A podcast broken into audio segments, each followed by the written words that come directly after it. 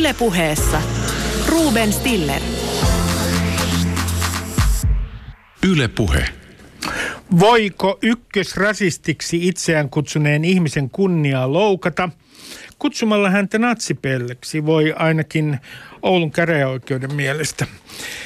Missä maassa toimittaja joutuu vaihtamaan asuinpaikkaansa kirjoitettuaan maahanmuuttajasta, joka auttoi terrorismin uhria? Suomessa. Toimittaja Rebekka Härkönen joutui muuttamaan Turusta uhkailujen takia taannoin. No arvatkaapa, kuinka monta ihmistä tuomittiin sakkorangaistukseen turvapaikanhakijoita puolustaneen papin Mariana Toiviaisen kunnian loukkaamisesta. 28 syytettyä sai äh, sakkorangaistuksia plus vielä yksi, joka tuomittiin laittomasta uhkauksesta.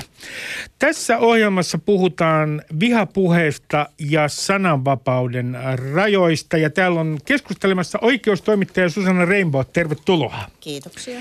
Matias Turkkila on Suomen uutisten päätoimittaja. Tervetuloa. Kiitos. Ja Jarkko Tontti on kirjailija ja juristi, joka tulee ko- korjaamaan minun juridisia mielipiteitäni. Se on, tulee olemaan suuri ilo. Kiitos. Tervetuloa kaikki. Otetaan heti aluksi tähän käsittelyyn Johanna Vehkoon ja ää, ää, Junes Lokan tapaus, johon viittasin tuossa alku spiikissäni. Toimittaja Vehko tuomittiin sakkoihin kaupunginvaltuutettu Junes Lokan kunnian loukkaamisesta. Tuomio ei ole lainvoimainen, asia on menossa hovioikeuden käsittely. Lokka joka oli siis tässä niin sanottu uhri, on huoritellut ihmisiä, käskenyt kohteen mennä uuniin, on myös toivonut helsinkiläisen kaupunginvaltuutetun kuolemaa. Ja nyt kysyn Susanna sinulta ensimmäisenä, mikä tekee tästä keisistä yhteiskunnallisesti merkittävän? Tässä on mun mielestä se pointti, että, että just kun Lokka on itse käyttänyt aika kovaa kieltä muista ihmisistä, ja muun muassa se uuniin meneminen, niin kyllähän siinä ensimmäinen mielikuva, mikä tulee, on tämä natsi-Saksan hirmuteot. Niin jos häntä sitten arvostelee jollain tavalla, niin ää, onko hän itse nostanut omalla käytöksellään sitä kynnystä, millä häntä voidaan kohdella? Niin tämä on se kiinnostava kysymys. Matias, mitä ajatuksia sinulle herättää tämä keissi? No, tässähän on varmaankin taustalla nyt oikeastaan kaikki ne isot poliittiset kysymykset, mistä nyt on tässä viime vuodet melskattu. Tässä on, tässä on tämä maahanmuuttoilmiö, terrorismi, median, vaihtoehtomedian rooli ja tämän tyyppiset. Ja nämä nyt sitten kiteytyy juurikin tässä oikeustapauksessa. Tässä on tota, molemmilla osapuolilla, Lokalla ja sitten Vehkolla on vankkumaton kannattajakuntansa, jotka on sitten täysin vakuuttuneita siitä, että juuri heidän niin kuin osapuoli on tässä oikeassa. Ehkä tässä niin kuin mittelöi ylivarovainen media ja sitten täysin pidäkkeetön rääväsuu. No mä, mä kysyn sulta Matias näin.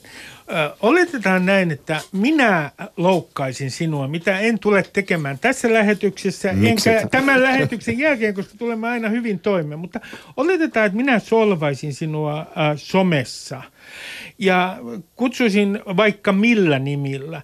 Ja sen jälkeen sinä vastaisit – kutsumalla minua esimerkiksi jutskuksi tai jutkuksi, ja minä nostaisin sen jälkeen siitä oikeusjutun. Käytettyäni ensin sinusta hyvin loukkaavaa kieltä, niin onko tämä sinun mielestä, olisiko se reilua? No var... Puhutaan moraalista, ei juridiikasta, puhutaan moraalista. Kun yksi suututtaa toisen, niin onhan tuo kovin inhimillistä, että sitten siinä tunteen tunteen purkauksessa heti pyritään antamaan samalla mitalla. Mutta mä oon tästä niinku koittanut pohtia tätä sitä kautta, että jos nyt on vaikka tuossa semmoinen kaksikko elämälaitapuolen kulkijoita, Arska ja Keke, että jos ensimmäinen lyö toista turpaan, niin ei se oikeuta sitä toista kostamaan ja mättämään sitten yläkoukkua sitten siihen. Tämä mielenkiintoinen rinnastus, väkivalta. Jarkko Tontti, nyt on juristin puheenvuoro. Mitä sinä sanot tästä keisistä? No mä, mä niin kuin nostaisin tämän, tämän niin kuin case vehkoon kautta nyt tämän niin kuin vähän yleisemmälle tasolle. Ole Mun hyvä. mielestä se, se koko se tapaus, että tämä on, vaikka se nyt voi vielä kaatua sitten hovioikeudessa, niin se, että siitä on yleensä tullut jo käräjäoikeuden päätös ja syyte nostettu. Mun mielestä se vaan kertoo siitä, että, että niin kuin Suomen niin kuin kunnianloukkauslainsäädäntö on rikki. Se on vanhentunut. Se on ajalta ennen, käsittääkseni ennen sosiaalista mediaa, se on jopa ehkä ennen internettiä. Mikä on rikki siinä?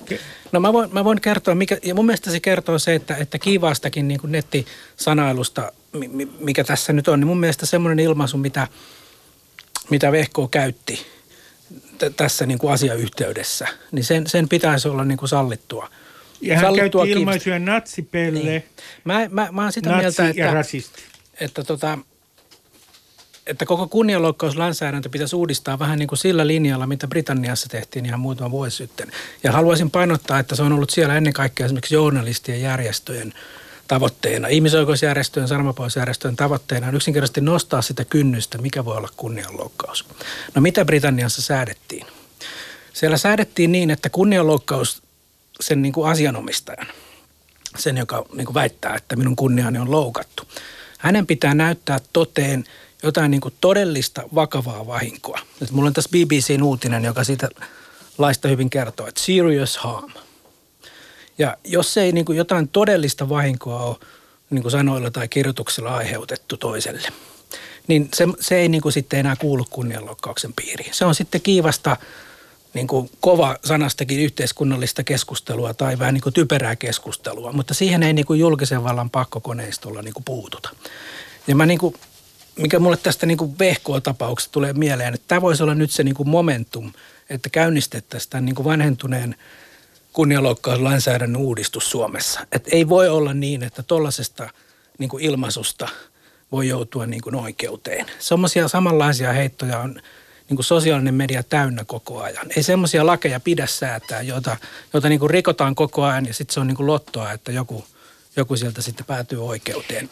Ja mä ihmettelen suoraan sanottuna, että suomalaiset toimittajajärjestöt on ollut tässä täysin passiivisia, niin kuin tietämättä mitä kaikkialla muuallakin maailmassa on käynnissä esimerkiksi tämmöisiä decriminalized defamation-kampanjoita. Että kunnianloukkauksen ei ehkä pitäisi olla rikos ollenkaan. Se voi olla vahingonkorvauksen asia, jos aiheutat toiselle vahinkoa puheillasi. Ja, mutta ei, niin kuin, ei rikosasia, vaan siviiliasia. No, tässä, on- tässä on äh, ihan hetki, Matias. Tässä on mielenkiintoinen pointti myös se, että kun Johanna Vehko käytti näitä ilmaisuja, äh, joista äh, Joonas Lokka ainakin oikeudessa Junes. oli... Junes Lokka, anteeksi, äh, äh, oli ainakin äh, oikeudessa äh, hyvin loukkaantunut, niin hän teki sen tämmöisellä tavallaan suljetussa ryhmässä Facebookissa. Ja, ja jos olen ymmärtänyt oikein, niin tämän jakaminenkin oli tehty, ää, ää, se, sitä mahdollisuutta ei ollut, mutta joku oli kopioinut tämän viestin ja laittanut sen levitykseen ja siitä tämä koko keissi sai alkunsa. Niin nyt mä kysyn teiltä, että anteeksi, olen tietämätön maalikko, mutta onko se nyt niin, että Facebookissa sitten mikään ei ole ää, yksityistä? No, no siis tästähän vallitsee niin kuin suuri hämmennys juridiikan maailmassa. Kukaan ei tiedä, missä se raja menee, että kuinka monta Facebook-kaveria sulla pitää olla, että se ei olekaan enää yksityistä puhetta Tässä tapauksessa kaveriporukassa. oli noin 200. Niin, ja, ja siitä, siitä ei ole mitään yhteisymmärrystä ja se, se on todella huono asia, koska aina niin kuin epävarmuus, että mikä on kiellettyä ja mikä sallittua, on, on niin kuin, se johtaa itsesensuuriin. Siis sinänsä täytyy muistaa se, että kunnianloukkaushan on rikoslain mukaan jo kahden kesken tehtynä. Eli vaikka me nyt Ruben oltaisiin kahden kesken tässä ja mä sanoisin sulle jotain ikävää, niin sä voisit eh, niin kuin tehdä siitä rikosilmoituksen poliisille. Eli eh, nimenomaan kunnianloukkauksessa ei ole mitään tämmöistä henkilömäärän rajaa. Sen sijaan yksityiselämää loukkaavan tiedon levittämisessä on. Eli se on rikos vain joukkotiedotusvälineitä tekemällä. Mutta, mutta ää, Ja sama pätee siis moniin muihinkin sananvapausrikoksiin, niin kuin, niin kuin julkiseen rikokseen kehottamisesta ja muista asioista. ää, Matias, sinulla oli asiaa. Joo, tässä voisi filosofoida, että jos niin kuin sama kuin kaatuva puu, että jos kukaan ei kuule, niin kaatuiko se, että sama, että jos loukkaat toveriasi metsässä, mutta kukaan ei ole kuulemassa, niin oliko silloin kyseessä rikos? Kyllä saattaa toki olla, että tässä oli tämä ää, toimi, toisen toimittajan Linda Pelkosen tapaus, jossa muistaakseni tekstiviestillä ilmoitettiin sitten ikä, ikäviä juttuja ja niistä sitten rapsahti, rapsahti sakkoa. Mm, Joskus muistelen kuuleeni, että semmoinen noin sadan henkilön Facebook-ryhmän tulkittaisi olevan ollaan niin kuin jo tiedotusvälinettä tai siinä rikoslaismääriteltyä niin kuin joukkotiedottamista vastaava määrä ihmisiä. Että jos se, sellaiselle porukalle laitat viestiä menemään, niin sitten, sitten tota, tietyt, tietyt kohdat ylittyy. Ja tota, mutta ylipäätään tässä kyllä täytyy sanoa, että Lokka Vehko oikeustapauksen niin kuin dokumentti lukiessani, niin kovin epäselväksi jää se, että mitä tässä nyt sitten varsinaisesti on ikään kuin Lokka kärsinyt vahinkoa. Että tässä ei ole hänen mainetta nyt varmaankaan mustattu tavalla, että, että olisi jotain olennaista muutosta tapahtunut.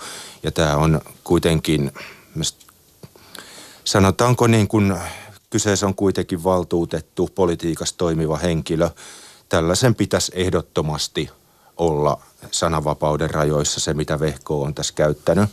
Mä, mä otan tota, mä lainaan tätä oikeuden päätöstä.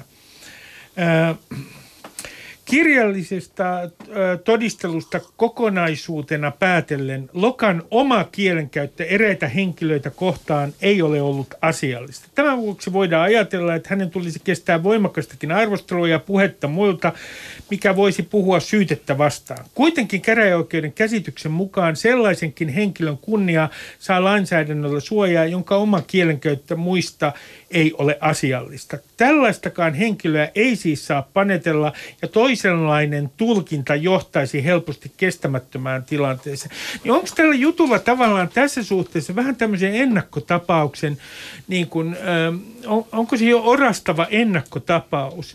Et, et, mitä tarkoittaa tästä teidän mielestä sen, että teidän mielestänne se, että tämä oikeus toteaa, että, että toisenlainen tulkinta johtaisi helposti kestämättömään tilanteeseen? Musta tuntuu, että siinä on aika paljon sitä, mitä Matias sanoi tuossa aluksi, että ajateltu, että, että turpiinkaan ei saa vetää niin kuin toista, mm. jos, jos toinen aloittaa. Niin, siis totta kai tota, eihän ihminen niin kuin menetä oikeuksiaan sillä, joo. vaikka hän niin kuin syyllistyy rikokseenkin. Hän on joo, niin kuin kuitenkin on, lain suojaa Se on täysin totta. Se, se, mikä tässä on kuitenkin erilaista, että Euroopan ihmisoikeustuomioistuin on kyllä linjannut tätä asiaa vähän toisella tavalla. Niin on. Eli nimenomaan se, että, että jos ihminen itse käyttää kovaa kieltä muista, niin hänen on kestettävä samanlainen kielenkäyttö itsestään. Se ei tarkoita sitä, että hän on kokonaan menettänyt oikeutensa. Ja, ja pääsääntö on luonnollisesti se, että jokaisella ihmisellä on oikeus tulla arvioiduksi faktojen perusteella. Mutta jos sitten tehdään arvioita hänestä, niin, niin siinä se kovempi kielenkäyttö niin on sallittu. Eli tavallaan just tämmöisessä solvaustyyppisessä. Mä kysyn vielä Susannalta, että sä kirjoitit tästä ja totesit, että Euroopan ihmisoikeustuomioistuimen tuomiot Haiderin suhteen, hän oli muuten oikeistopopulistinen itävaltalainen poliitikko, nyt me edesmennyt, ja Marie Le Penin suhteen, niin nimenomaan vahvistaisi sellaista tulkintaa, että Vehkoota ei tuomittaisi, koska näiden henkilöiden piti Euroopan ihmisoikeustuomioistuimen äh, kannan mukaan kestää kovempaa kritiikkiä. Joo, mä en uskalla vetää johtopäätöksiä täs, tähän Vehko-lokkakeissiin, mutta tota, kuitenkin siellä on tämä linjaus tehty ja se mitä mä toivoisin suomalaisilta tuomioistuimilta on, että he arviois tätä keissiä – näitä EITn linjauksia vastaan. Eli se, mikä mun mielestä on niin kuin häiritsevää tässä, on se, että et EITn ratkaisut on tyystin sijo, äh, sivuutettu. No se ehkä tuossa on nyt, jos oikein niin kuin tylsääkin tylsempi juridinen kommentti tässä sallitaan, niin... Ole hyvä. Niin, niin sehän on ehkä huonosti, vähän huonosti Suomessa niin kuin tunnettu asia, ja mä sanotaanko itse heti etukäteen suhtaudun siihen kriittisesti ja kielteisesti, on se, että Euroopan ihmisoikeustuomioistuimellahan on semmoinen niin oppi, joka on ennakkopäätöksessä vahvistettu kuin kansallinen liikkumavara. Että joissakin turvatuissa ihmisoikeuksissa valtioilla on vähän niin kuin liikkumavaraa tehdä erilaisia ratkaisuja nyt niin kuin Suomessa kuin Portugalissa. Että se ei koske esimerkiksi kidutuksen kieltoa, se on absoluuttinen. Mutta monissa tämmöisissä niin kuin julkiseen moraaliin liittyvissä asioissa annetaan valtioille liikkumavaraa. Ja mun mielestä se on huono asia, sitä pitäisi päästä pois. Mutta, mutta voi olla, että, että tässä on niin kuin taustalla se, sekin niin kuin kulma. Joo, tuossa kun mainitsit Portugali, niin siellä on myös yksi Portugalia koskeva päätös, joka on samansuuntainen. Eli, eli tota, niitä on useampia, nämä, nämä kaksi, mitä niin, niin, mutta siis valtio, valtiolla on niin tässä liikkumavaraa enemmän kuin jotenkin muiden ihmisoikeus. Joo, niin, se on totta. Tästä toki tulee sekin, että nythän tässä on kovin vaikea erottaa niin kuin kaksi tekijää toisistaan. Että yhtäällä on se, että kuinka rääväsuu itse olet. No jos olet niin kuin kovin pahasti sanonut joskus jostain, niin mun mielestä tämä nyt ei kuuluisi kovin pahasti altistaa sinun itseäsi, että sinusta voi jatkossa sanoa ihan mitä hyvänsä. Että ei se nyt ihan niinkään mene.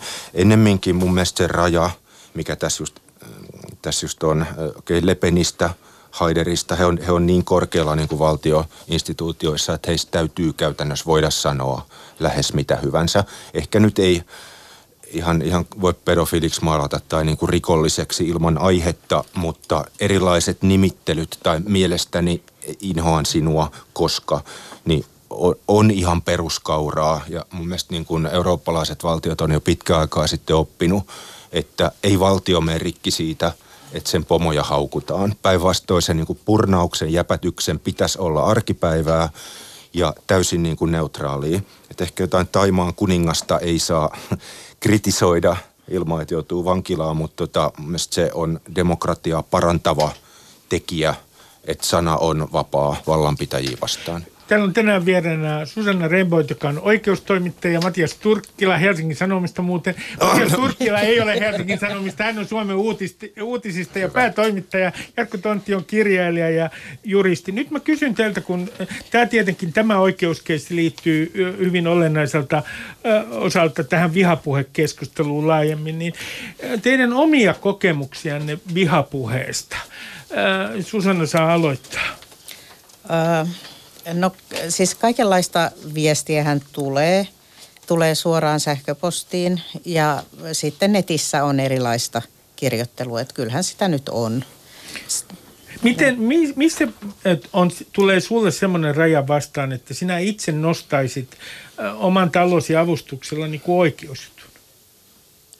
No sitä rajaa ei ole vielä tullut, tullut vastaan, että en osaa sanoa, että milloin se mitta niin kuin ylittyisi mutta lähinnä on pyrkinyt niin kuin suojautumaan sitä vastaan niin, että, että mä en esimerkiksi googlaa itseäni, enkä lue niin kuin nettihörinöitä sieltä että mä katson, että se on osa myös sitä mun oman riippumattomuuden säilyttämistä, siis että mä en anna sen, sen nettiölinän vaikuttaa siihen. Tarkoitatko Susanna sitä, että jos toimittaja lukee tätä palautetta ja se on hyvin negatiivista, en itsekään lue mitään palautetta, koska yleensä haluan vain, että ne kehuvat, mutta, tota, mutta, mutta tarkoitatko, että, että jos sitä palautetta lukee, niin se hyvin helposti alkaa vaikuttaa toimittajan toimittajan työhön? No mun mielestä se on äh, niin kuin ihan relevantti pelko ja mun mielestä se on näkynytkin toimittajapiireissä. Mitä nyt on kollegojen kanssa keskustellut, niin jos tietyistä aiheista saa aina semmoisen hirveän viharyöpyn niskaansa, niin kyllähän sitä nyt alkaa miettiä, että voihan sitä palkkansa helpomminkin tienata. Ää, Matias, kokemuksia vihapuheesta? Mulla on vähän ehkä kääntäen tämä. Yleensä ehkä niin kuin toimittajat saa ruohonjuuritasolta moitteita, mutta mulla menee vähän toisinpäin. Mä tein joskus Outlookissa sen kansion, missä on vihapuhe otsikkona. Että siellä taitaa olla kaksi postausta tällä hetkellä samalta ihmiseltä. Että äärimmäisen harvoin tulee tollasta, mutta sitten toisaalta mulla on tällainen – yksi traumatisoitunut entinen ulkoministeri, joka aina syyttää mua kaiken maailman vallankaappauksista, että ehkä sitä voitaisiin pitää jonkinlaisena vihapuheena.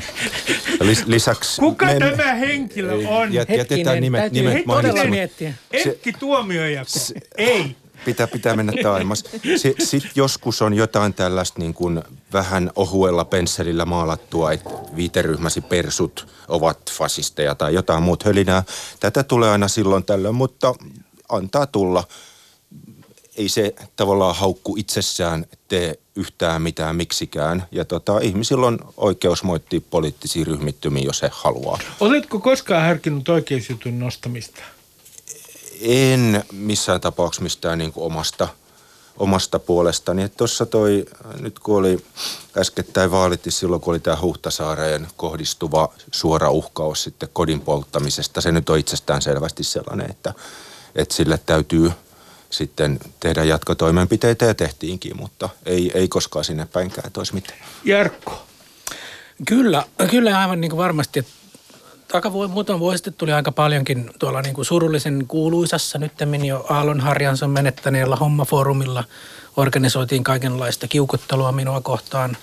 Moni kirjoitus olisi aivan niin kuin selvästi ylittänyt nyt kunnianloukkausrajan, mutta ei missään nimessä – edes harkinnut sellaista. Ja sitten on tietysti tullut, mistä olen ylpeä myös sitä niin sanotusti toisesta ääripäästä, kirkasotsaiset punavihreät oikeassa oliot ovat olleet sitä mieltä, että nyt aivan ole aivan niin kuin tarpeeksi jyrkästi tuomitsemassa natseja koko ajan, kuten tietysti ehkä heidän mielestään kunnon ihmisten pitäisi. Että siitä mä olen ylpeä, että joka suunnalta tulee niin kuin iskuja. Että silloin on oikealla asialla sanonut jotain tärkeää. Mutta Jarkko, kun sä oot itse e, juristi, niin, niin missä tilanteessa sä nostaisit itse jutun? Muistuttaisin siitä, minkä, millä mä äsken aloitin. Joo. Se niin kuin Britannian uuden kunnianloukkauslain määritelmä, että niin kuin todellista vakavaa vahinkoa. Jotain niin kuin ihan oikeaa, eikä vaan niin kuin mielensä pahoittamista, mikä on se nyt se mun mielestä kestämätön kunnianloukkauslainsäädännön Suomessa se tilanne, että mielensä pahoittamisesta voi päästä oikeuteen. Mun mielestä tässä kuljetaan kohti tilannetta, että erilainen niin kuin loukkaantuminen – jotenkin pyrittäisiin saattelemaan niin kuin laittomaksi. Ja tämä on täysin niin kuin kestämätöntä, koska siis ei ole asiaa, mistä joku ei voisi loukkaantua. No, hyvä Matias, että, ja minä kiitän myös Jarkkoa, että otit tätä esille, koska nyt mä haluan lainata hyvää ystäväni Jussi halla joka on sanonut, että Kaikenlaiset ryhmät haluavat nähdä olevansa uhripositiossa ja saada immuniteetin kritiikkiä kohtaan ja toisaalta vapauden saada itse sanoa mitä tahansa. Tämä liittyy sukupuoleen, etnisyyteen, kaikki ovat mielestään uhreja. Miten Susa sä sanot tästä, Susanna, tästä, tästä argumentista, että tämä nyt kiteytetään tämä koko ongelma ikään kuin uhriutumiseen? Mä sinänsä tunnistan tästä julkisesta kes- keskustelusta myös tätä uhriutumisjoukkoa. Ja tota, se on selvää, että lakihan ei voi perustua semmoisiin subjektiivisiin tuntemuksiin, vaan se täytyy lähteä niin kuin objektiivisesta määritelmästä, että, että näin. M- joo. Mun on nyt pakko sanoa tuohon, kun Jussi tuli esille, että on ehkä hyvä muistuttaa, että eräskin, eräskin herra halla on itse tehtaillut kunnianloukkaus kanteita muutamasta toimittajasta, muistaakseni Ylen toimittajasta, jotka häntä Jussin mielestä ilkeästi kutsuivat, oliko se nyt rotutohtoriksi. Mm-hmm. Että se asettaa vähän tämän uuriutumisjutun tietynlaiseen niin kuin kehykseen tässä. Sinä aina muistutat ikävistä asioista, Jarkko. Ole hyvä, Matias.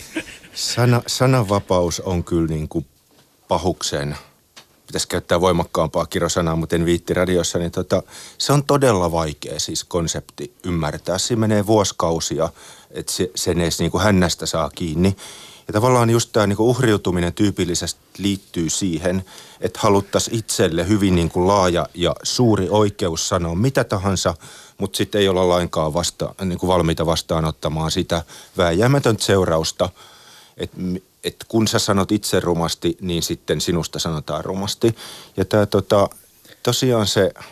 Niin, mä vaan se, siinä, on niin väliin. siinä on liikaa isken. nielemistä monelle, että miksi ne mediassa sanoivat meistä niin ikävästi, niin. mutta kun median kuuluukin sanoa ikävästi. Valistusfilosofi niin kuin Voltairein suuhun laitetut sanat, että mm että olen eri mieltä kanssasi, mutta puolustan kuolemaani asti oikeuttasi sanoa sen mielipiteesi. Niin Voltaire ei ilmeisesti ikinä koskaan sitä sanonut, mutta olisi voinut sanoa. Ja se, se on periaate, jonka puolustaminen on nykyään ehkä niin kuin vielä vaikeampaa kuin aikaisemmin. Mut mun mielestä tässä täytyy niin kuin erottaa mm. se, että et kyllä asioista pitää voida keskustella, mistä tahansa asioista.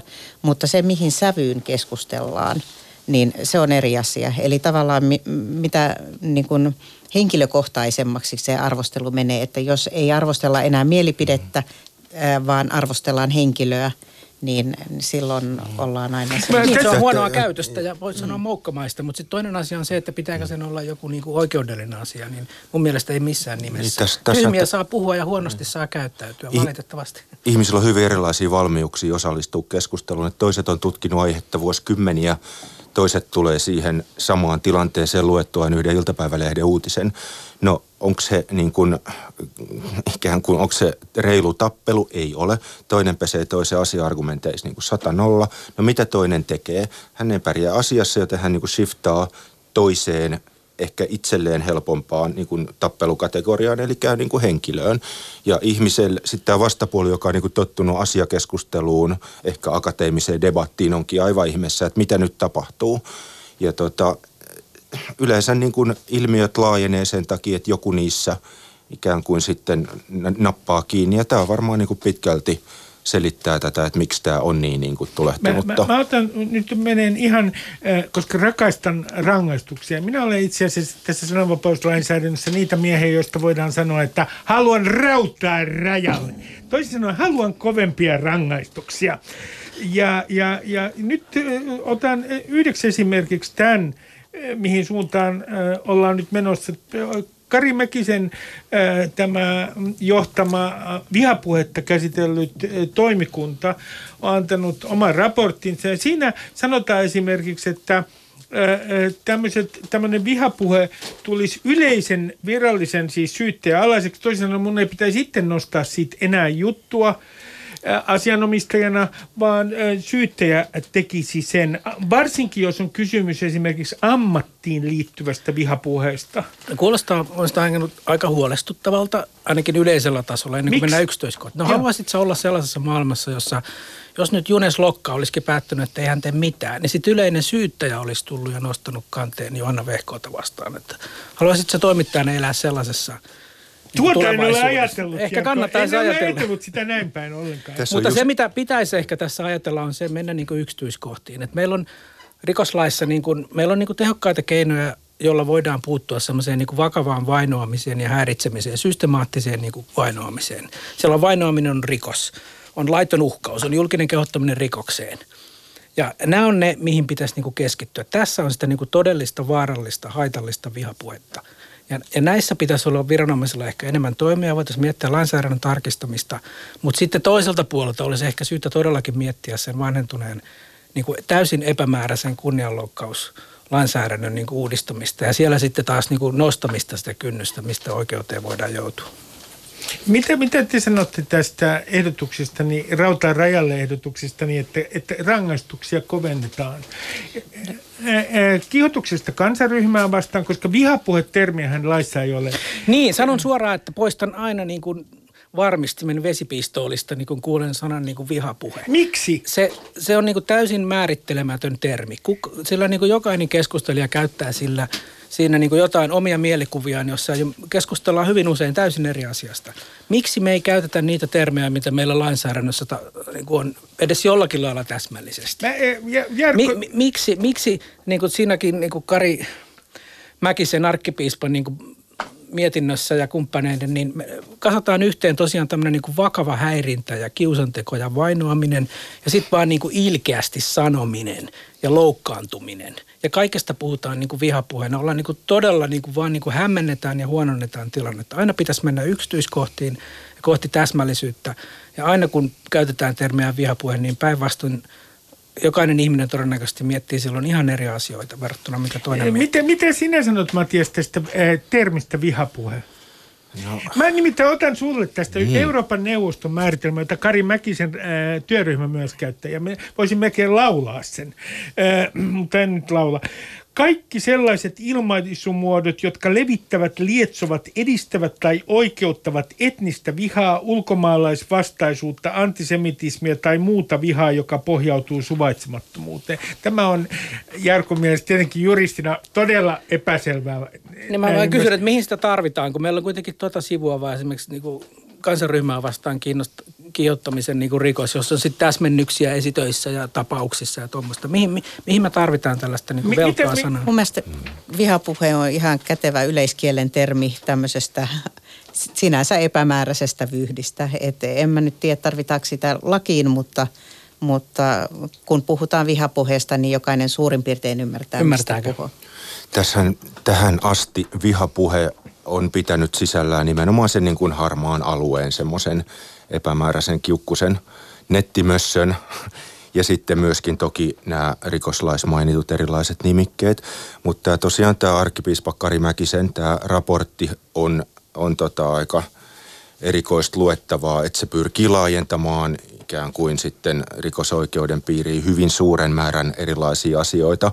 Mä sen pläräsin, se on joku 70-sivunen tuossa, tuli vaan siinä mieleen, että Mäkinen itse edustaa instituutiota, joka on nyt tässä pari tuhat vuotta jakanut ihmisiä erilaisiin niin kuin synnillisiin, helvettiin joutuviin porukoihin. Ja tota, Tarkoitatko jos he eivät... kristinuskoa? Tämä on törkeää. Jo, jos he eivät tottele täsmälleen sitä niin kuin kyseistä valtainstituutiota, että joka kulloinkin sitten niin kuin kukkulan lait, lait No mä- mä sanoisin Mut siis tavallaan, o, o, tavallaan niin kuin, tyylikysymykset ei kuulu valtiolle ja niin kuin ihmisten suuttumukset oikeutetuista asioista ei, ei ole sellaista, mikä pitäisi estää. Että tässä Lokka-Vehkoa-tapauksessa on taustalla hirveästi mullist, siis niin kuin massiivisen kokoisia yhteiskunnallisia asioita, jotka on kerryttänyt meille tosi niin kuin rajun epäluottamuksen kansalaisyhteiskuntaan. Ja nyt tavallaan, että jos väännetään tätä niin kuin vihapuhelakien niin kuin rangaistuksia tiukemmalle, niin mä tiedän jo nyt, että mikä se Mikä se, lopputulos seura- on. mikä se lopputulos on?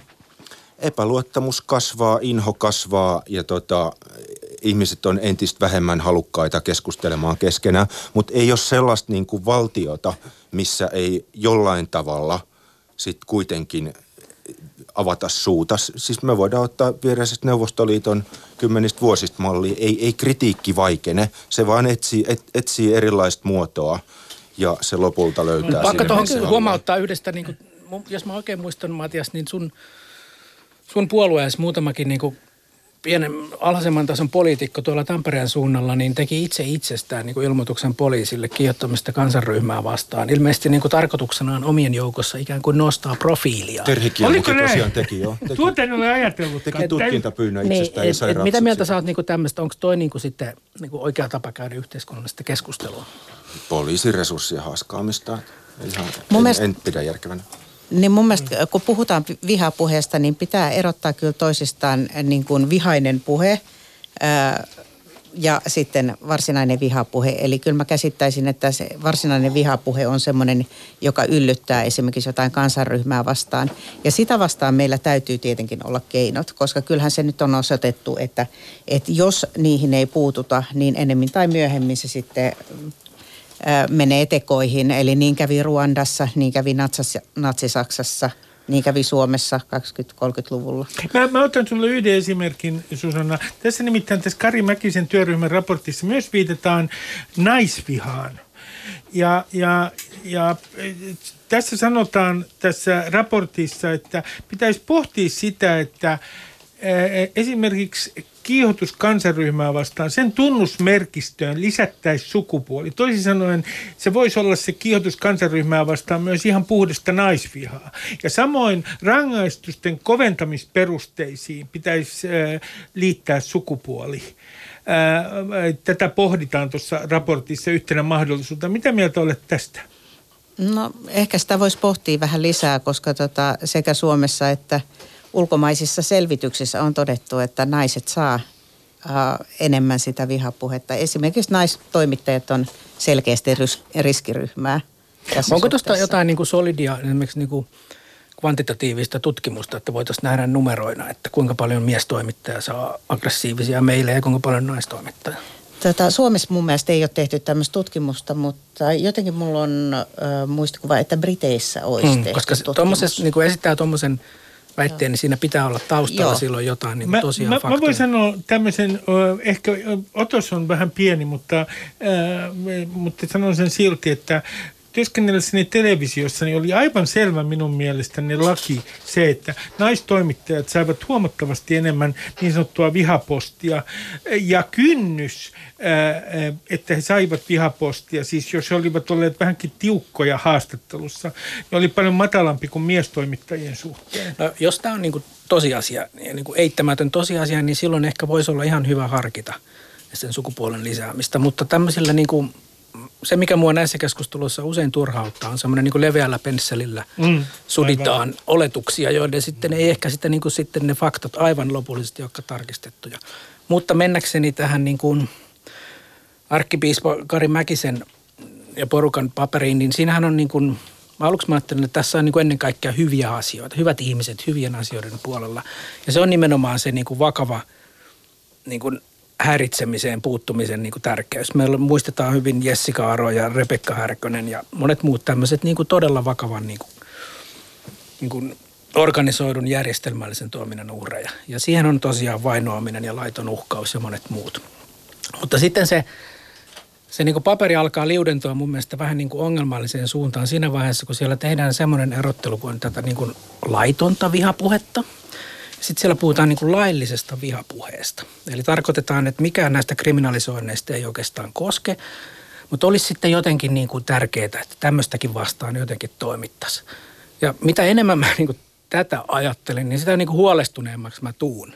Että tähän ei ollut nyt vain arkkipiispan ja muutaman niin kuin kansalaisjärjestö toimijan niin kuin yksityisajattelua, vaan siellä oli korkeita syyttäjäviranomaisia. Ja mitä, mitä toi niin kuin oikeastaan tarkoittaa, kun ajatellaan se loppuun? Et meillä vaaditaan niin kuin toimia sellaisiakin ilmaisuja vastaan, jotka on niin kuin Suomen perustuslaissa ja kansainvälisessä ihmisoikeussopimuksessa turvatun niin kuin sananvapauden suojelemia. Ja sitten, niin kuin, että niitä kutsutaan niin kuin lailliseksi vihapuheeksi, niin ollaan mun mielestä matkalla niin kuin todella niin kuin vaaralliseen suuntaan. Ja mä näen sen silloin ihan vain suorana niin kuin osana tätä niin kuin yleisempääkin liberaalin niin kuin demokratian ja oikeusvaltion haastamista. Että viranomaisilla on niin kuin ihmisoikeussopimuksista niin kuin piittaamatta olisi oikeus sitten niin kuin brändätä tietynlainen niin kuin puhe jotenkin niin kuin lailliseksi vihapuheeksi. Ja mä, mä niin kuin aidosti, mitä enemmän mä ajattelen tätä, niin sitä niin kuin huolestuneemmaksi mä tuun. Että, että hyvä on. Toisaalta jos muistellaan historiaa, niin kuin tuossa Matias vähän teki, niin 50 vuotta sitten Kari Mäkisen edeltäjä Matti Simojoki, hän johti hyökkäystä Hannu Salaman juhannustanssit romaania vastaan ja onnistui saamaan sen käräjille. Ja varmasti, jos oltaisiin silloin käytetty sanaa vihapuhe, niin varmasti piispa Simojoki olisi käyttänyt Hannu Salamasta kristittyjen vastaisen vihapuheen levittäjän niin kuin Mä, termiä. mä sanon tässä vaiheessa kaikille, kun Kari Mäkinen on entinen arkkipiispa. No niin, selvä. Nä- Näin. Tiedä, äh, ei niin, etteikö kaikki studiossa puhuisi järkeä, mutta Jarkko tässä kyllä piti erityisen järkevän puheenvuoron äsken. Mä tuossa tota, usein tullut pohtineeksi tätä sananvapaus-vihapuheasiaa. Ja kyllä tässä tavallaan niin kuin se, että mitä nyt lainsäädännön tiukentamisella tai, tai niin kuin tällä kaikella keskustelulla yritetään tehdä, niin kyllä että jos tässä nyt kulkee hiven, hivenen niin kuin lokkiperspektiivi ja yrittää nähdä, että mitä tässä nyt oikeastaan tapahtuu ja minkä takia, niin kyllähän tässä niin kuin yhteiskunta on aivan erityisessä muutoksessa. Et meillä on tietysti mielessä niin kuin kansallisvaltio Suomi on avautumassa ennennäkemättömällä tavalla. Meille tulee paljon uusia ihmisiä, meidän eri instituutiot niin kuin musertuu. Ne tahot, ne niin kuin kansallisen tarinan kertojat, mihin on voitu luottaa aikaisempina niin kuin vuosisatoina, ovat niin kuin pitkälti menettäneet sitä ikään kuin keskusteluoikeuttaa. Ja tästä tulee paljon, paljon niin kuin uutta. Meillä tulee some, ihmiset pääsee ensimmäistä kertaa maailmanhistoriassa itse kommentoimaan kaikkea kaikelle täysin vapaasti. Se on ehkä vielä vähän jäsentymätöntä, mutta toi, se, se että mihin nämä lainsäädäntöhankkeet tähtää, on mun nähdäkseni siihen, että pysyykö tämä yhteiskunnan niin kuin liima edelleen kasassa vai tuleeko tästä jonkinlainen niin kuin, äh, fr- fraction tai tällainen niin kuin sirpaloituminen pysyvästi erilaisiin niin kuin ryhmiin? Tuleeko tästä jonkinlainen niin kuin ei, uu, ei uusi, oikeasta uusi vasemmisto, vai jonkinlainen niin kuin täysin uusi jakolinja – Mä, mä, jo, joka ei edes välitä enää maista. Siis nykyään on tyypillistä, että esimerkiksi niin kuin kansallismieliset löytää eri maista paljon lähempänä toisiaan olevia niin kuin ajatuksia. Ja sitten taas ehkä tämä uusi vasemmisto ihan samalla tavalla niin kuin ryhmittyy uudelleen. Mutta kaiken tämän niin kuin vihapuheen estämisen tarkoitus lienee juurikin se, että porukat ei karkaisi toistensa kimppuun niin kuin meinas käydä itsenäisyyspäivänä, kun – yhdet pököpäät vetää natsiliput salkoon ja lähtee kohti kalliota. Et siinä oli hyvin lähellä väkivaltainen mellakka. Poliisi onneksi heitti liput helvettiin. Mä, mä, mä kysyn näin, eh, mitä sä Susa ajattelet siitä, että jotkuhan sanoo, että tämä vihapuhe on sellainen virus meidän yhteiskunnassa, ja nyt viittaa siihen, mitä Matias tuossa äsken sanoi, että se vähitellen nakertaa instituutioita, se vähitellen nakertaa eh, meidän valtamedian uskottavuutta – se vähitellen niin kuin leviää tässä yhteiskunnassa ja on vaara liberaalille demokratialle. Näetkö sä tämän tilanteen Suomessa niin vakavana, että jollain tavalla tämä liberaali demokratia on uhattuna? No mä näen siinä vaaran paikan tietyllä tavalla, että kyllä on nyt jo joutunut törmäämään sellaisiin tilanteisiin, että tiettyihin aiheisiin on vaikea saada haastateltavia. Että esimerkiksi tutkijat ei halua antaa haastattelua sen takia, että, että sieltä tulee semmoinen sangollinen sitä itseään niskaan. Niin tota, mun mielestä tämä uhkaa demokratiaa ja sananvapautta – että ihmiset ei enää uskalla puhua edes asiallisesti aiheista, kun he pelkää sitä reaktiota. Niin nämä tutkijat, siitä on puhuttu itse asiassa maahanmuuttotutkijoiden suhteen tästä haluttomuudesta tulla julkisuuteen sen takia, että tulee niin paljon, ää, niin paljon ikäviä viestejä sen jälkeen, niin siitä on puhuttu muistaakseni jo vuosia sitten. On. Ja, ja, ja siitä pääsemmekin tähän maalittamiseen, henkilöiden maalittamiseen, koska tässä Lokka-Vehko-keisissähän Vehkon kertomuksen mukaan, ja itse asiassa Journalistiliiton puheenjohtaja on ollut ihan samaa mieltä, niin Vehko katsoo olleensa häirinnän kohteena. Lokka kiistää tämän. Ää, niin ää, mi, miten, miten paljon t- Suomessa tapahtuu sitä, että toimittajat nimenomaan maalitetaan sillä tavalla, että se kenties myös vaikuttaa toimittajien työhön? Miten paljon tätä maalitusta tapahtuu?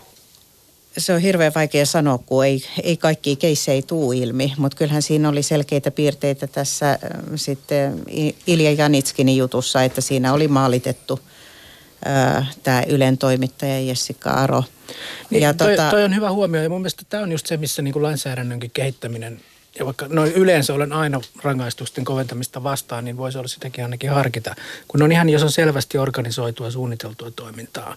Mutta se, mistä sitten on erittäin varauksella, niin on sitten semmoinen niin kuin tuituspäissään Facebookissa kirjoitellut kommentit, joista sitten voi päätyä käräjille. Ne, ne pitäisi pystyä erottamaan tuommoinen niin vakava järjestelmällinen vainoaminen ja sitten vaan tyhmien puhuminen. Mä, mä heitän tähän väliin vaan sen, että, että eikö tämä ole aika hankala tämä maalittaminen? Toisin sanoen jonkun maalittaminen niin, että häntä vastaan sitten tehdään esimerkiksi netissä kampanja. Eikö tämä ole aika hankala asia noin ää, juridisesti, koska silloin kun joku henkilö maalitetaan, niin siinähän on usein ää, niin kuin tekijöinä loppujen lopuksi valtava määrä ihmisiä. Siis ainakin suuri määrä ihmisiä. No se, on juridisesti aika vaikea keino? Se on, niin kuin tavallaan se ongelma siinä maalittamisessa on se, että että ikään kuin jokaisen osatekijän osuus on hyvin pieni.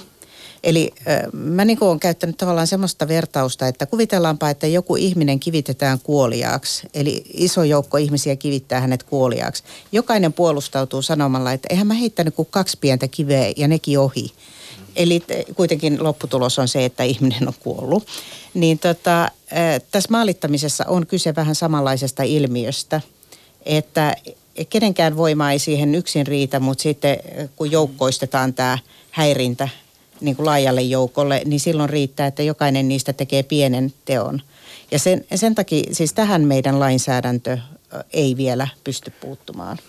Joo, nettiä voi ajatella tietyssä mielessä niin kuin esimerkiksi Itämerenä, missä on joissain kohdissa on niin kuin hyvin hitaasti ja hiljaa – lipuvaa niin kuin matalaa vettä, mutta sitten siellä on jossain kohtaa tosi rajuja virtauksia, mitkä menee niin kuin hirveät vauhtiin. Netillä on samantyyppinen niin kuin olemus. Siellä on, on jotain keskushenkilöitä, joiden sana painaa valtavan paljon enemmän kuin jonkun toisen. Ja jos tavallaan semmoinen on sitten mihin leiriin tahansa kuuluva, sanoo jotain, vihjaa jotain, niin tämä saattaa sitten käynnistää aika niin kuin ison – ison myrskyn, mutta ky- ky- kyllä se niinku ko- siinä kohussa täytyy olla jotain aineesta. Et nyt Ruben ei voi käynnistää kohua Ylellä sanomalla, että äh, jotain höpöhöpöä, ellei niin ole niin kuin oikeasti käynyt. Mä otan esimerkin, että tavallaan niin kuin, että valtamediakin voi tehdä tätä samaa, tai siis perinteinen media. Jos oli pari päivää sitten, moni varmaan törmäsi tällaiseen mimmiin, joka oli ampunut kirahvin. No, tämä on sinänsä niin kuin tavis, Thea Thompson Telly-niminen ihminen, joka poseeraa ihan sitten e- hyvin epätyypillisesti ja niin kuin ajan hengen vastaisesti ammutun kirahvin kanssa. Sitten hän ilmoittaa tehneensä siitä laukkuja ja edelleen poseeraa tyytyväisenä kuvissa. No tämä juttu suututtaa järjettömän määrä ihmisiä – tämä niin kuin tavallaan Iltalehti julkaisi tämän, Daily Mail, vaikka kuinka moni muu julkaisi tämän, ja nämä jutut synnyttää vihaa. No tietysti sitten tämä Tessi saa hirveän määrän vihapostia. Hänen työpaikalle niin kun tulee posti, sinne ilmestyy ihmisiä. Hän, hänen erottamistaan vaaditaan. Että miten tämä niin kuin eroaa taas niin kuin mistä tahansa maalituskampanjasta. Siis tämä on sama asia, mutta se on vaan niin kuin median tekemä – Mä, otan yhden sananvapauslainsäädäntöön liittyvän teeman tähän, nimittäin tämän lakikohdan, joka puhuu uskonrauhan rikkomisesta. Nyt kysyn teiltä kaikilta seuraavaa, että pitääkö meidän sananvapauslainsäädännössämme olla sellainen kohta, jossa uskonnoilla on erityisasema? Toisin sanoen, vai ovatko ne niin kuin samanlaisia ideologioita kuin kaikki muut? Täällä on kaikki innoissaan. Kuka aloittaa? No, Jarkko no mä voin aloittaa, ja tässä on taas se, missä tämä niin kuin entisen arkkipiispan Kari Mäkisen niin kuin raportti epäonnistuu pahasti. Et siinähän vaaditaan niin kuin jopa niin kuin vahvistamista uskontoon kohdistuvan ja uskontoon perustuvan vihapuheen torjunnassa. Ja taaskin niin kuin, vähän niin kuin mä huoma, huomasin, että suomalaiset journalistit ei ole millään lailla tietoisia, että maailmalla journalistit vaatii kunnianloukkauksen dekriminalisointia, niin en mä huomannut Suomessakaan niin kuin minkäänlaisia uutisia esimerkiksi siitä, että, että Suomi on tällä hetkellä niin kuin viimeinen Pohjoismaa, jossa on vielä Jumalan pilkka rikos, uskonrauhan roukkaaminen rikos. Muutama vuosi sitten Islanti poisti sen. Ja me ollaan vaan niin kuin taas niin kuin todella kummallisessa itä-eurooppalaisessa seurassa tässä.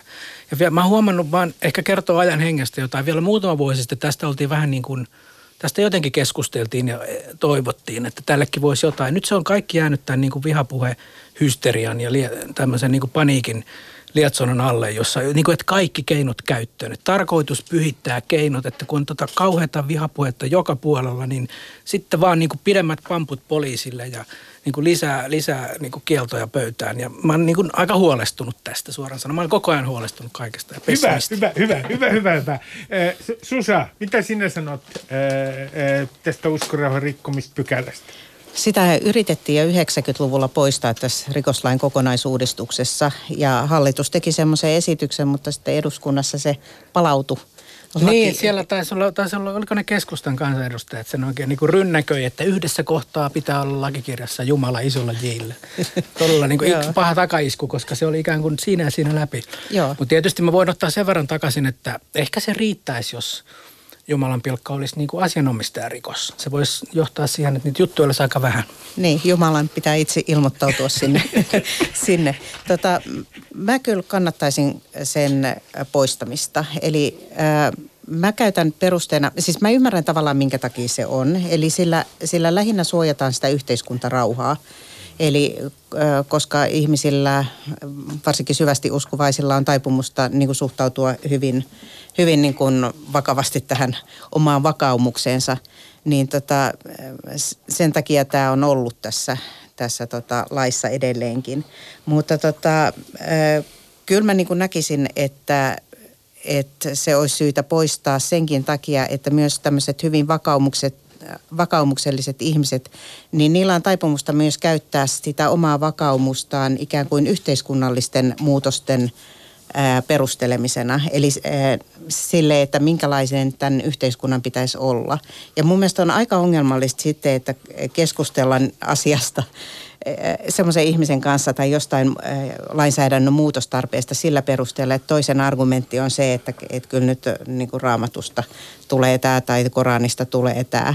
Tämä voisi niin kuin lisätä semmoisen niin vähän juridisteknisemmän huomion, että kun meillä on niin kuin rikoksena jo kiihottaminen kansanryhmää vastaan, jossa mainitaan uskonto, niin on aika vähän vaikea niin kuin miettiä, mikä, mikä sitten on enää niin kuin semmoinen teko, joka olisi pelkästään sitten uskonrauhan rikkomista, kun meillä on jo kansanryhmää vastaan kiihottaminen, niin kuin juridien, juristien slangilla on kyse niin kuin oikeushyvästä, että molemmat ei ole erillistä oikeushyvää, jota suojelisimme enää tällä pykälällä poistoon heti. Mitäs Matias on mieltä uskonrauhan rikkomisesta? Joo, Kyllä Su- Susa sanoi tuossa ihan juuri, juuri niin kuin on, että silloin on tarkoitus suojata yhteiskuntarauhaa. Että tosiaan, että jos Suomi olisi 80-luvun Suomi, niin silloinhan tämä olisi tavallaan ollut täysin merkityksetön ja niin kuin olisi ollut ihan syytä jättää historiaa hämärää, mutta tietysti tässä ei, no joo, ei ole kyse jumalien suojelusta, vaan tietysti sitten uskovien ihmisten ehkä tietynlaisesta niin kuin tunnetilojen ja kuhahdus, kuhahdusten niin kuin suojelusta. Ja tuossa tota, kun on niin kuin tutustunut, jos ottaa tuosta parin vuoden takaa, niin mä tutustuin joskus siihen, että miten esimerkiksi niin kuin terroristit valitsee kohteensa. Niin kyllähän niin kuin uskonnollisilla monumenteilla – erilaisilla niin kuin paikoilla on aivan erityinen niin kuin paikka niissä listoissa, että mihin, mihin yhteiskuntien epävakauttajat haluaa nimenomaan iskeä. Ja tavallaan nyt, nyt tietysti niin pieni häirintä on hyvin erilainen asia kuin, niin kuin aseellinen isku johonkin. On sitten kirkko tai moskeja, näitä on, mutta tota, se niin kuin, tavallaan sen uskonnon vaikutus ihmisiin on erityinen. Ja Eli, tavallaan se, se, se, se, pyhän se, käsitys, viittaat pyhän käsitykseen. Toki näin, Mutta kommunistitkin puhuu, eh, kommunisteillekin on pyhiä asioita. Niin, Kokoomuslaisille, heistä puhumatta. No kokoomuslaisille ei mikään ole pyhä. mutta tavallaan, jos, jos tästä, tästä luovuttaisiin, niin silloin todennäköisesti rinteen – hengenheimolaiset jossain kohtaa ehdottaisi jonkinlaista niin kuin yleinen huliganismin kriminalisointi tai rauhanhäirintä. No, en mä nyt ja, ja näitä pykäliä taas niin, löytyy Mä vaan niin sanoisin, muualta. että niin kaikki, kaikki pykälät on jo olemassa, että kaikki on jo niin kuin kiellettyä niin kuin muulon pykälän perusteella, että se on niin kuin tietyllä lailla tyhjä ja tarpeeton pykälä myös. Mm. Täällä on tänään vieraana Jarkko Tontti, joka on äh, juristi ja kirjailija. Täällä on Matias Turkkila, Suomen uutisten päätoimittaja ja Susanna Rainbow, joka on Helsingin Sanomien oikeustoimittaja. Ja me puhumme tietenkin sananvapaudesta ja vihapuheesta. Ja nyt otankin tähän, mä vähän maalailen nyt taivaanrantaa, mutta ja leveällä pensselillä todellakin tässä olen liikkeellä. Mutta olen aika pessimisti itse tällä hetkellä sen takia, että sosiaalinen media on muuttanut koko tämän yhteiskunnan mielipiteen muodostuksen dynamiikan. Ja, ja, ja mä ajattelen näin, että, että noin vihapuheen suhteen niin on ihan mahdotonta enää niin kuin ikään kuin kääntää kelloa taaksepäin, koska se kriittinen massa eri, erilaista vihapuhetta – on niin suuri, että, että tämä puhemaailma tässä, ikään kuin puhemaailma tässä yhteiskunnassa ja puhetapa on jo muuttunut. Mitä sanotte tästä väitteestä? No, mä mun, mun, mä oon aika vakaasti sitä mieltä, että tästä on myös historian tutkijat paljon puhunut, että vihapuhetta, mitä sille nyt sitten tarkoitetaankin, aggressiivista lietsontaa, niin sitä on ollut aina. Meillä on aika rajuja dokumentteja vain niin Suomestakin sadan vuoden takaa, niin kuin sisällä, vuoden 18 sodan aikana ajalta. Ja se, mikä ehkä nyt se iso kulttuurinen muutos teknisen muutoksen myötä on tullut, että nyt se on niin kuin myös kaikkien niin kuin silmillä. Myös niin kuin sen eliitin, joka on usein pitänyt pitkän rajun raun siihen kansaan. Ja ei ole niin kuin tarvinnut välittää vähääkään, mitä siellä niin kuin Jari Keravalla on ajatellut ja sanonut kavereilleen. Ja nyt sitten on ehkä ikävä tilanne se, että Ruben Stillerkin täällä niin kuin valtaa käyttävä Ylen toimittaja joutuu ottamaan sitten vakavasti Nyt. Jarin Keravalta mielipiteitä. Tämä on törkeä, koska olet aivan oikeassa. Jarkko Tontti, minä kaipaan aikaan, jolloin meillä toimittajilla oli portinvartijoiden asema ja olen katsonut, että olen kuulun eliittiin, olen aina kuulunut eliittiin. Nyt Tämä röyhkeä rahvas puhuu mitä sattuu tuolla sosiaalisessa mediassa ja hermoni ovat koetuksella. Mitä sanoo tästä sosiaalisen median val- tuomasta vallankumouksesta Matias? Että paluuta ei ole enää siihen minun kaipaamani portinvartijoiden aikaan, jolloin niin kuin päätoimittajat vielä päättivät, miten asiat tässä maassa ovat. Niin päätoimittajan rooli oli joskus julkaista tietoa, sitten se muuttui myöhemmin tiedon julkaisu estämiseksi, mutta tota, nyt netille ei valitettavasti ole tätä tiedon poistamisominaisuutta. Ja kyllähän tämä toisaalta tämä on tullut niin kuin kaikille tietynlaiseksi riskiksi, että jos pöljäilee ja tekee hölmöjä, niin saatat päätyä maapallon laajuiseksi ilmiöksi. Ja tosiaan niin kuin, tämä on aika brutaali. Perinteisen median – harvoja hyviä puolia listatakseni, niin siellä on kuitenkin ollut niin kuin jonkinlainen sordiino sille, että miten tavista käsitellään. Mutta nykyään somemaailmassa ei ole oikeastaan enää mitään pidäkkeitä. Kuka tahansa voi saada jonkun teriniitin tyyppisen, hän twiittasi lentokoneesta, ei tykännyt imetyksestä, valtava määrä ihmisiä ärähti ja sitten kävi, kävi aika ikävästi siinä. Mutta tota, Tämä on uudenlainen maailma, uudenlainen mekaniikka. Varmaan tässä vielä muodostuu erilaista, niin kuin tämä villilänsi jotenkin kiteytyy, alkaa muodostaa instituutioita, erilaiset foorumit ehkä saa jonkinlaista niin kuin palautekanavaa niin, että niille ei ole niin kuin ihan, ihan tota, täysin villiä meininkiä, mutta on tässä opettelu varmaan kaikilla. Mitä sanoo Susanna, etkö sinä Susanna koskaan kaipaa siihen aikaan? Ai, et minä sitten nautin siitä 80-luvusta, jolloin päätoimittajalla ja itselläni oli paljon valtaa ja tuo rahvas pysyi järjestyksessä. Olihan siinä hyvät puolensa, mutta siellä oli myös huonot puolensa. Eli, eli tota, sinänsä äh, hienoa, että sananvapaus on nyt kaikilla. Ja musta näyttää siltä, että, että kyllä rahvaskin alkaa kyllästyä tähän ölinään. Eli, eli tota, musta tuntuu, että se mitä tässä tapahtuu on, että, että ää, käyttäytyminen muuttuu vähitellen. Mikä on sinun mielestäsi Suomen suurin sananvapausongelma tällä hetkellä? Ihan konkreettinen. Jos pitäisi määritellä tämä ongelma, niin miten te määrittelette sen? Tätä, niin kun, jos mä ajattelen sitä toimittajan näkökulmasta, niin se on se toimittajien maalittaminen toisaalta ja toisaalta niin kuin meidän potentiaalisten haastateltavien maalittaminen niin, että he eivät uskalla puhua. Toimittajien kohdalla se tarkoittaa myös sitä, että, että jos niin kuin tulee aina semmoinen ryöppy niskaan jostain tietystä asiasta, niin kyllähän niitä aiheita rupeaa sitten välttämään. Eli tämä itsesensuuri iskee kyllä sitten. Mikä on sun mielestä Suomen suurin sananvapa- konkreettinen sananvapausongelma?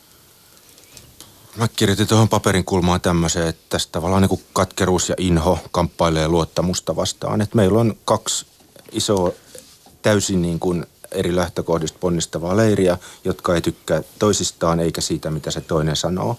Ja molemmat niin kuin palkitsee omia kaikista räväköimpiä puhe, puhujiaan erilaisin sitten niin kuin julkisuudella ja tota kunnioituksella. Että mitä ikävämmin toimittaja sanoo nyt sitten maahanmuuttokriittisistä, niin sen tyytyväisempiä muut toimittajat on ja sitten täysin sama tässä toisessa puolessa. Tämä tavallaan tämä on niin kuin valtavas mittakaavas lokka versus vehkoo.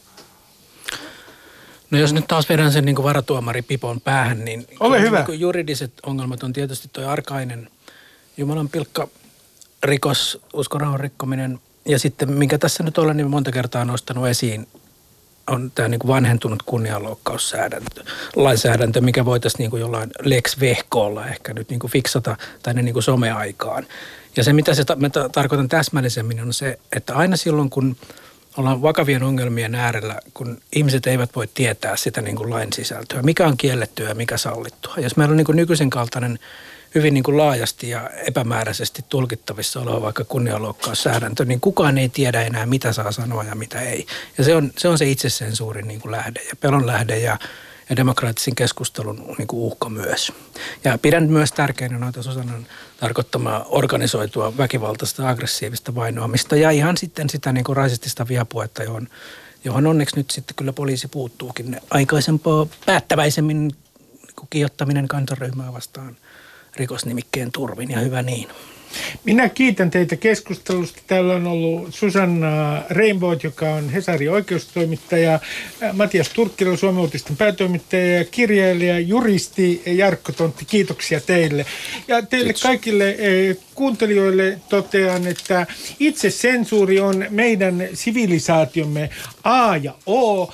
Jolle, jolle me ollenkaan sensuroisi itseämme, tämä yhteiskunta ei kerta kaikkiaan olisi mahdollinen. Jotenkin sensuroikaa tänään itseänne mahdollisimman paljon, se tekee hyvää. Moi moi!